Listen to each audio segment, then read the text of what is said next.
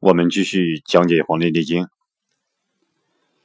今天我们继续讲解《黄帝内经讲义》的第五十三部分《阴阳应象大论篇》第五里面的有关章节。我们先看这句话：气味，心肝发散为阳，酸苦涌泄为阴。我们先看这句话。清代的张志聪对这句话的注解是这样的，我先读一下：言气味故分阴阳，而胃中复有阴阳之别；心走气而性散，肝乃中央之位，而能灌溉四旁，故心肝。主发散为阳也，苦主泻下而又言上作苦；酸主收降而又属春生之木味，皆能上涌而下泄，故酸苦涌泻为阴也。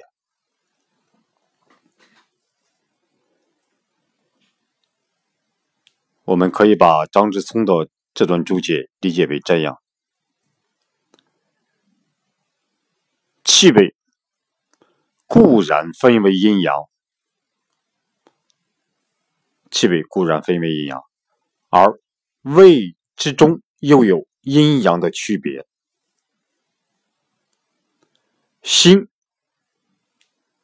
辛辣的辛，是走气的，而它的性质是。发往外发散的，心是走气，而它的性质是发散的。甘，甘草的甘，就是甘甜的这甘，乃是中央之味，它能灌溉四周。这个灌溉四周，也是向外发散的意思。所以，心和肝。主发散为阳，它这个阴阳属性为阳，所以心、心胃和肝胃它主发散为阳，属性为阳。苦味，苦的味道主泻下而又言上作苦，这个言上作苦又有向上的作用。根据洪范，洪范这篇文章里面记载，火曰炎上，炎上作苦，所以故物之味，物的味道为苦的，物之味苦者，由火气之所化，都是由火气所化。所以说，火曰炎上，炎上作苦，这个苦苦味不仅有泻下的作用，而且也有炎上的作用。有向上的作用。酸的味道，酸味主收敛和下降，而它又属于春季生发的木之味，而它又属于春季开始生发的这种木木的味道。春季生发的这个春木，它具有向上的作用，所以春天这个春木具有生发向上的作用。所以说，这个酸味不仅有收敛和下降这个作用，而且也有向上的作用。所以呢，苦和酸味都能够上涌而下泻。上涌，游泳的这个涌，这个本意是土的意思，就是上土而下泻。所以呢，酸苦涌泄为阴也。所以酸和苦，它具有涌泄的作用，它阴阳属性为阴。这是清代的张志聪对心肝。发散为阳，酸苦涌泄为阴。这句话的注解。我们再看下句话：阴盛则阳病，阳盛则阴病；阳盛则热，阴盛则寒。我们还是根据清代的张志聪对这句话的注解，我们来理解一下。张之松讲。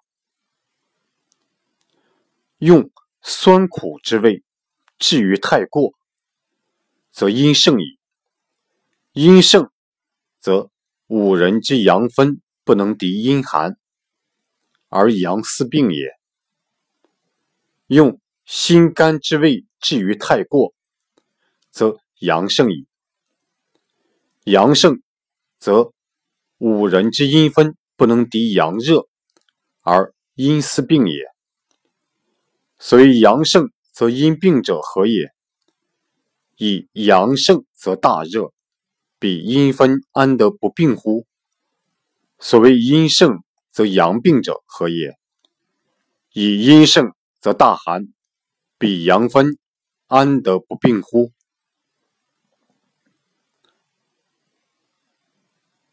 这是张之聪的注解。我们可以把他的注解理解为这样：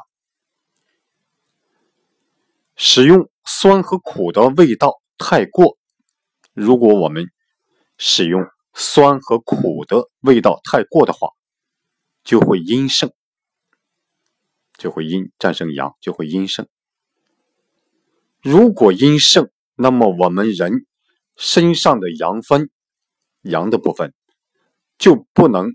敌过阴寒，因为阴的力量战胜了阳的力量，所以我们人身上的阳的部分被称为阳分，就不能敌过这个阴寒。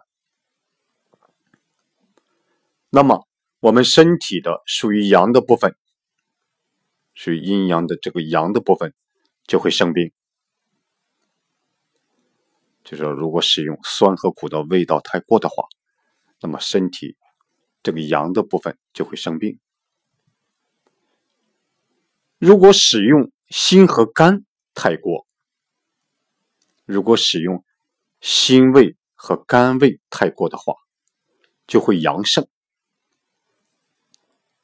这个阳就会战胜阴，就会阳盛。阳盛，那么我们人生的阳，我们人生的阴分不能敌过阳热。如果阳盛的话，我们人身体的这个阴的部分就不能敌过这个阳热，而人体属于阴的部分就会得病。这就是说，如果是这个阳阳盛的话，我们的人体的阴的部分敌不过阳热，那么属于人体阴的这部分就会得病。所谓阳盛则阴病是为什么呢？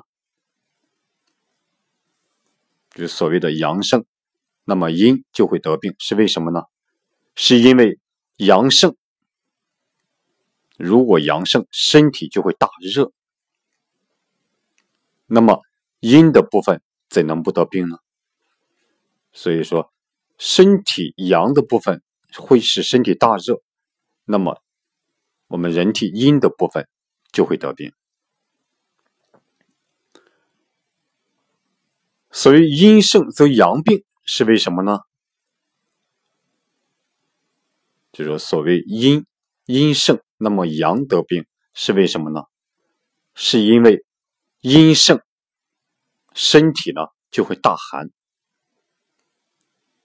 如果阴盛的话，我们身体就会大寒，那么阳的部分。怎能不得病呢？这就是说，清代的张志聪对“阴盛则阳病，阳盛则阴病，阳盛则热，阴盛则寒”对这句话的注解。我们再看一下，从寒则热，从热则寒。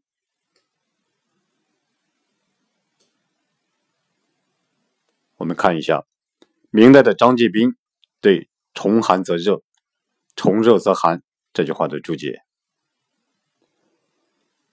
张继宾讲：“物极则变也，此即上文寒极生热。”热极生寒之意，盖阴阳之气，水急则似火，火急则似水。阳盛则隔阴，阴盛则隔阳，故有真寒假热、真热假寒之变。此而错认，则死生反找。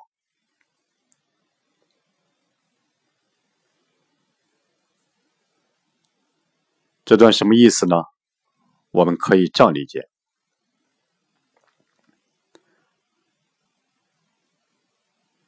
这就是物极必反的意思。物极则变也，这就是物极必反的意思。也就是物达到了极致，就会发生变化的意思。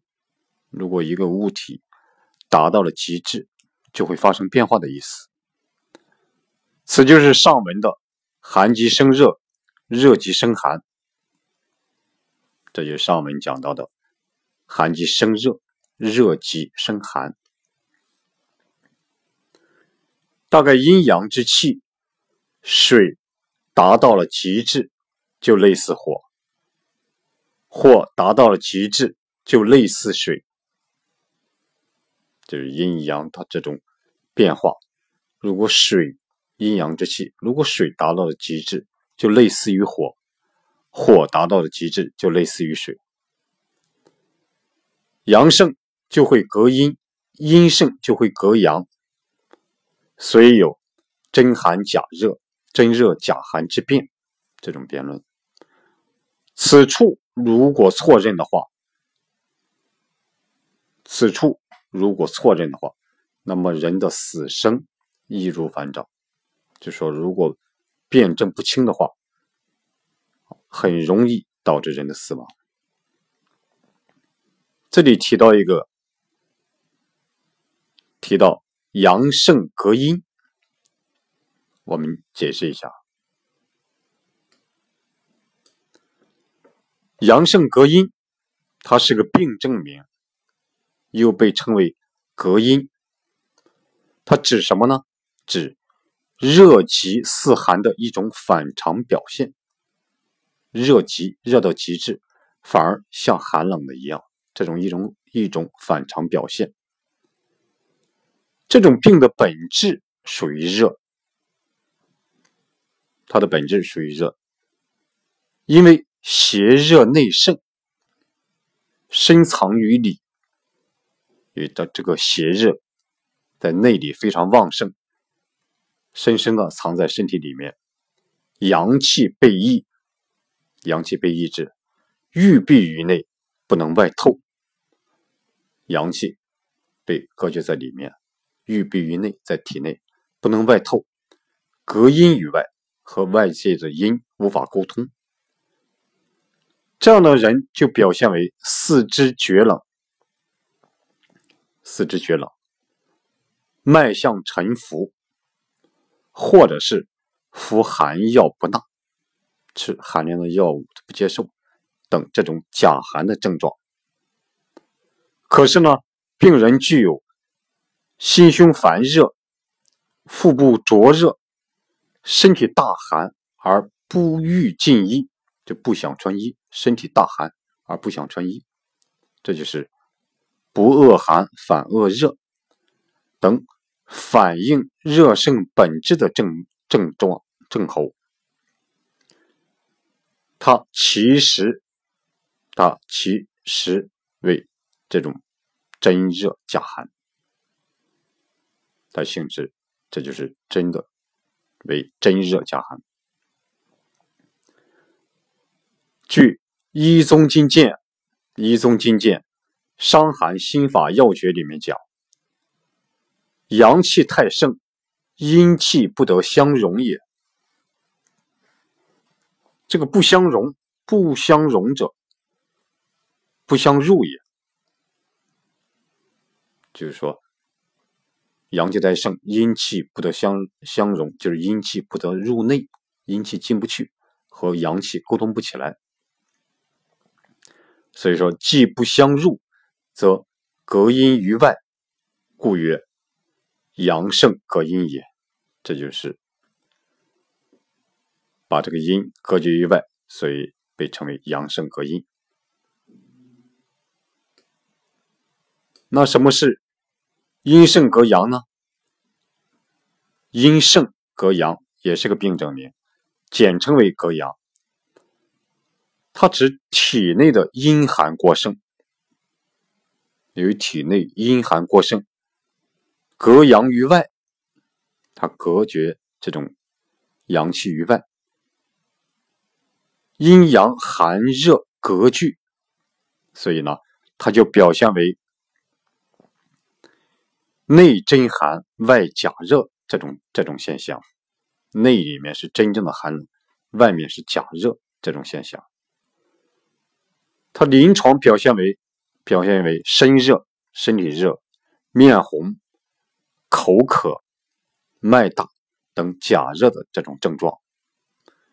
身虽热，反欲盖衣被。身体虽然非常热，但是啊，这反而想盖衣和被。口虽渴，反欲热饮。口里呢虽然渴，但是啊，反而想喝热的这种饮料。或者是饮水不多，脉虽大，却按之无力。他脉脉象虽然感觉很大，却按之却是无力。面虽红，却浮如妆，游移不定。这面部虽然虽然是红的，但是就像化妆一样浮在表面，游移不定。同时可见。四肢厥冷，下利清骨，小便清长，舌苔蛋白等真寒症状。这就是说阴盛隔阳啊，被称为隔阳这种这种现象。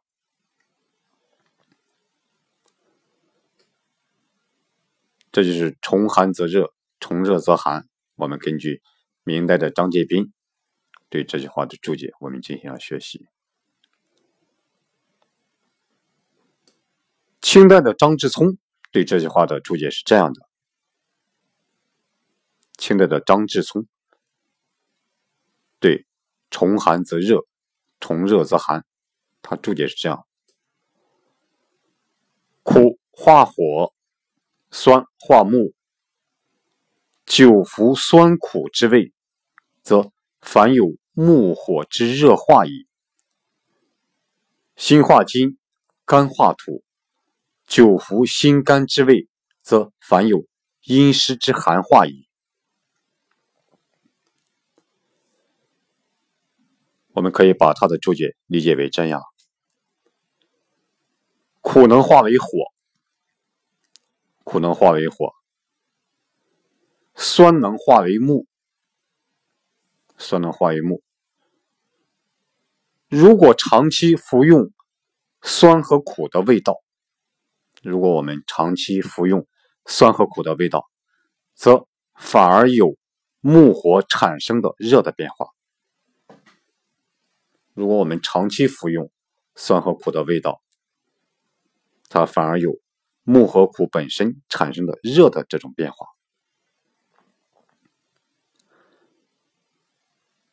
心能化为金，肝能化为土。这个辛辛辣的辛能化为金，甘甘甜的甘能化为土。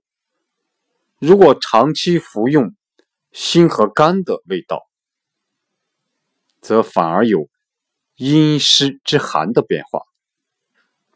如果长期服用辛和甘，那么反而有阴和寒的这种变化。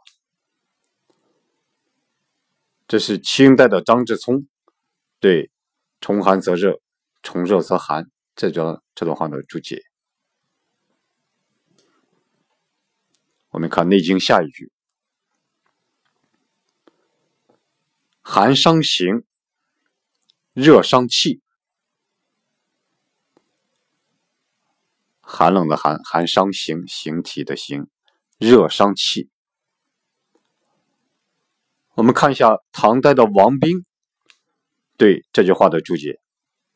王冰讲：“寒则胃气不利，故伤形；热则容气内消，故伤气。虽阴成形，阳化气，一过其节。”则形气被伤。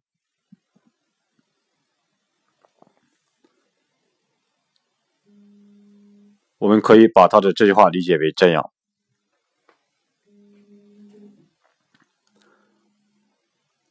寒会导致人体表面的胃气运行不利。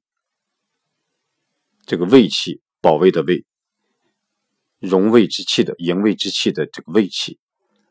寒会导致人体表面的胃气运行不利，那么呢，胃气就会失去保卫形体的作用。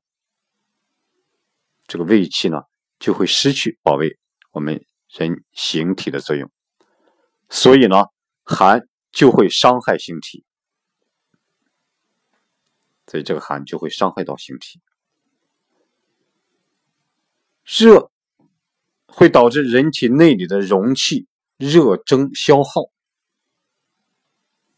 热会导致人体内里的容器热蒸消耗，所以会伤害人的气。虽然是阴成形，阳化气，但是寒热过度，那么形体和气都会被伤害。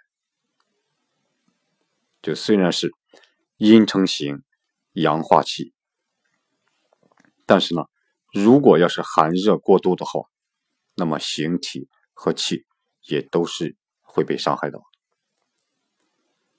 这是唐代的王冰对“寒伤形，热伤气”这句话的注解。我们看一下明代的马识对这句话的注解。马氏讲：“凡天时物类之寒热，皆能治五人之病。故寒者能伤五人之形。正以寒为阴，而形亦属阴。寒则气收，而形思伤矣。热者能伤五人之气。正以热为阳，而气亦属阳。窘则气散。”而气思病矣。我们可以把马氏的这段注解理解成这样：凡是天时四季的寒热，我们一年四季的春夏秋冬这个寒热，这个天时四季，春夏秋冬的寒热，万物种类的寒热，这万物的寒热。万物，万物，各种种类的寒热，都能导致让人生病。就一年四季的这种天时的寒热和万物种类的寒热，都能够让人生病。所以，寒的寒的属性的能伤人的形体，因为寒为阴，而形体也为阴。寒会使气收缩，而形体就会受伤。这个寒会使气收缩，那么形体呢？人的形体就会受伤。热能伤害人的气，热能伤害人的气，因为热为阳，而气也属阳。热则气散。那么人的气就会生病，人的气就会生病，所以热也能伤害人的气，因为这个热的属性为阳，而气的属性也为阳，热会导致气散，所以呢，这个热能伤害人的气，那么人的气就会生病。这是明代的马识对“寒伤行，热伤气”这句话的注解。这里面还有清代的黄元玉对这句话的注解，比较简短啊。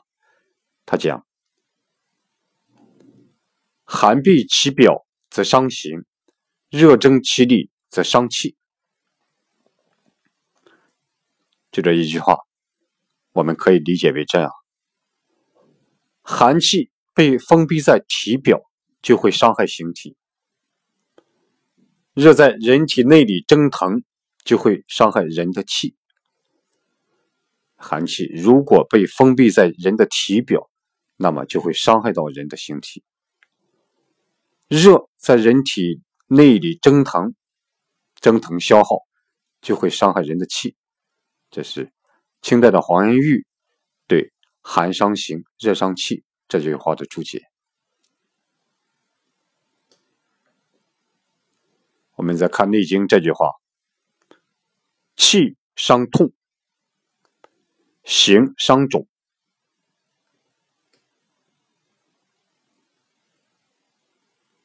气伤痛，形伤肿。唐代的王冰对这句话是这样注解的：气伤。则热结于肉分，故痛；形伤，则寒薄于皮凑，故肿。王冰注解是这样，我们可以把他这个注解理解为这样：气被伤，人的气如果被伤的话，那么热就会结聚于肉分，这个热就会凝结。聚集于聚集于这个肌肉这个纹理的肉分之处，就是肌肉纹理的这个地方。如果气被伤，热就会结聚积聚于这个肉分之处，所以呢就痛。形体被伤，如果形体被伤，那么寒气就会滞留于皮肤腠理之处，所以就会肿。这个肿胀的肿，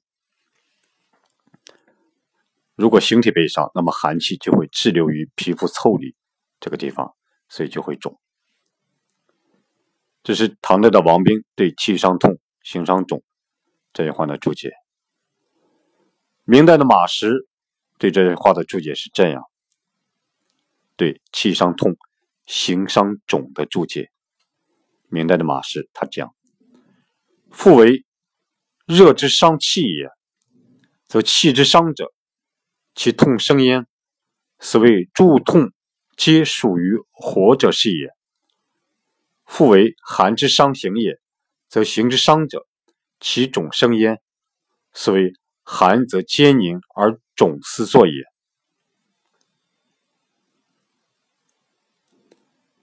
我们把马氏的这段注解可以理解为这样。大概只有热能够伤害气，由于气被伤的原因，人就会生出疼痛。大概只有热能够伤害气，由于气被伤的原因，气被伤，所以呢，人就会生出疼痛。这就是所谓各种痛都属于火的缘故。这就是。诸痛皆属于火，啊，这就是说，这就是所谓各种痛都属于火的缘故。只有寒能伤害人的形体，只有寒冷的寒，寒能伤害人的形体。人的形体被伤后，就会生出肿，就会肿胀。这个肿，这就是寒。能起到坚固凝滞的作用，而肿就会发作起来。所以，由于寒起到坚固凝滞的作用，而肿就发作起来了。这是明代的马识对“气伤痛，形伤肿”这句话的注解。清代的黄元玉，他讲对这句话的注解，对气伤痛、形伤肿的注解，他是这样讲的：气伤则内郁而为痛，形伤则外发而为肿。很简单，这句话就是气被伤，就会在人体内里郁结而疼痛。气如果被伤的话，就会在体内人体的体内郁结而疼痛。人的形体如果受伤，就会外发而肿胀，这是形伤则外发而为肿。这是清代黄元玉对这句话的注解。我们再看《内经》下一句：“故先痛而后肿者，气伤形也；先肿而后痛者，形伤气也。”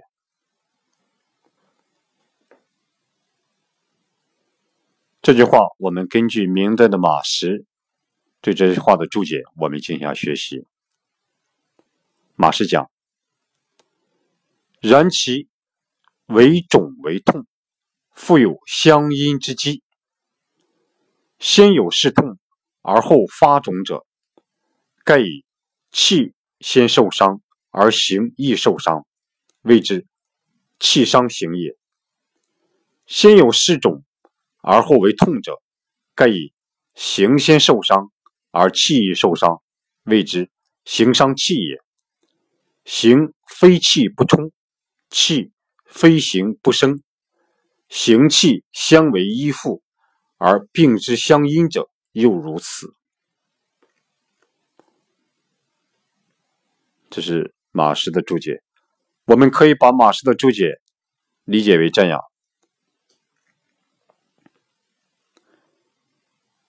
他们的，然而他们的为肿为痛，又有相互的因缘，就说。由于这个肿和痛，他们之间又有相互的因缘。如果是先有痛，然后发肿的，先有疼痛，然后后来肿起来的，大概呢就是人体的气先受伤，而后形体也跟着受伤。这种情况就被称为气伤型。这种情况被称为气伤型。就是人的气先受伤，而后形体也跟着受伤，被称为气伤型。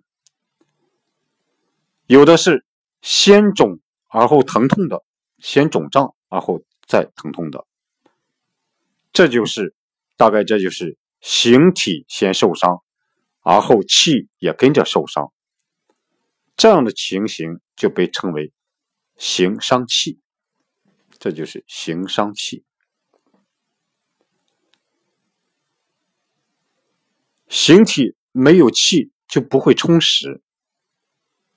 形体呢，没有气的话，它就不会充实。气如果没有形体，就不会生成。气没有形体就不会生成。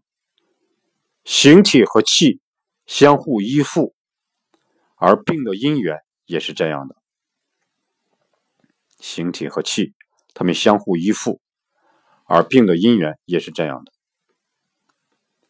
这就是明代的马识对“故先痛而后肿者，气伤形也；先肿而后痛者，形伤气也”这句话的注解。